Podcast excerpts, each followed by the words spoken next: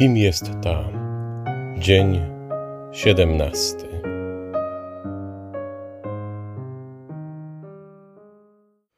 Każdy z nas kiedy, kiedyś miał do czynienia, musiał mieć kiedyś do czynienia z kultem Maryi. E, czy to może na pielgrzymce, czy to będąc e, dzieckiem bądź dorosłym podczas nabożeństwa różańcowego e, w swojej parafii, czy nawet roraty, które nierzadko wymagały od nas pewnego wyrzeczenia się snu. I chyba każdy z nas może mieć taki widok, taki obraz zapisany, na przykład w domu dziadków, gdzieś obraz, który wisi na ścianie Matki Bożej, e, gdzie już od pokoleń on tam wisi, w głównym pokoju, w głównym pomieszczeniu. Możemy sobie przypomnieć, co ja wtedy e, pomyślałem, jak do tego podchodziłem, e, czy te formy pobożności mojej, maryjnej, nie były jakimś e, często handelkiem. Pójdę na różaniec, pójdę na pielgrzymkę, na roraty i tak dalej, i tak dalej, a ty mi coś daj. Może też chciałem jej coś udowodnić, coś, coś pokazać, że potrafię.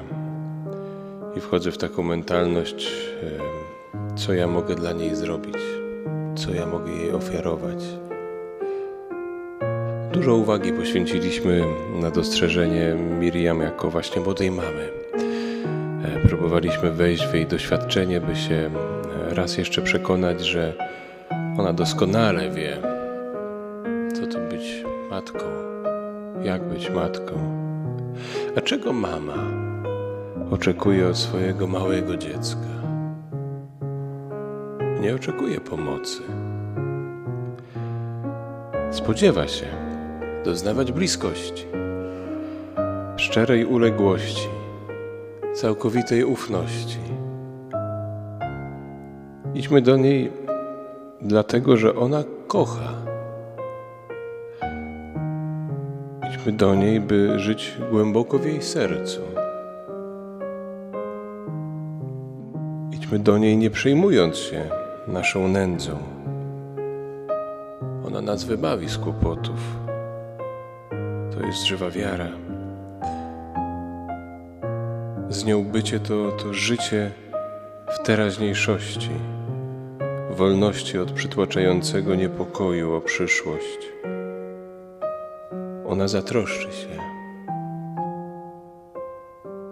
Małe dziecko nie przejmuje się przyszłością nawet najbliższą.